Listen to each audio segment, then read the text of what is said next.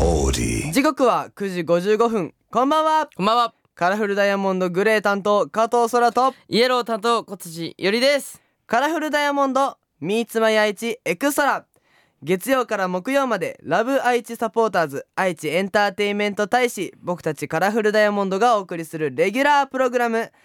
地元愛知県のトリビアネタを毎週テーマを決めて紹介します今週ピックアップするのは愛知県の難読地名です。はい早速ですが昨日に引き続き問題ですバチコイ。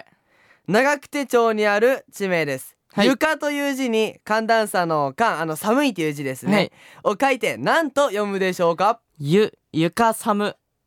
さあこの地名があるのはね日本だけじゃなくて世界中からお客さんが集まってまいりますジブリの森のすぐ近くえなんですけど、読み方は文字通りトコサムですあとこさむなんや。トコサム惜しいな。惜しいこの辺りにはねシダ類の植物でトクサっていうのが生えている場所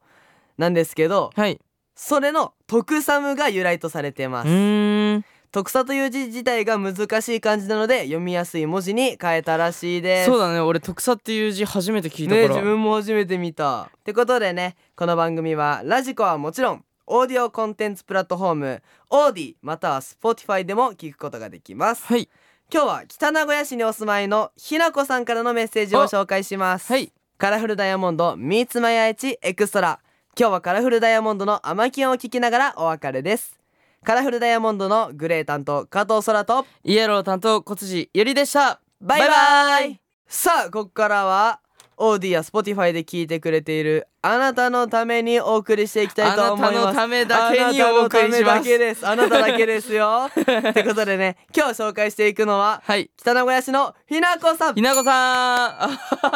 あら。あらなんか珍しい音が聞こえましたけど。さあ僕たちは新しい武器を手に入れましたあのー、店員さんを呼ぶ時とかのねさああの予備ベルを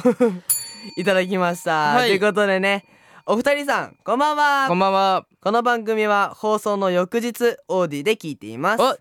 関東や関西出身のメンバーがこのエリアの中の人でも多分知らないマニアックな話をしてるんで大変だなと思っちゃう時がありますはいオーディだけのところでリラックスしてますよねそちらも楽しいので楽しみにしていますここってさっきもスタッフさんから聞いたんやけど、はいリラックスする場所なんやね リラックスまでなんだ一回ちょっと休憩挟むとこなんだね ここ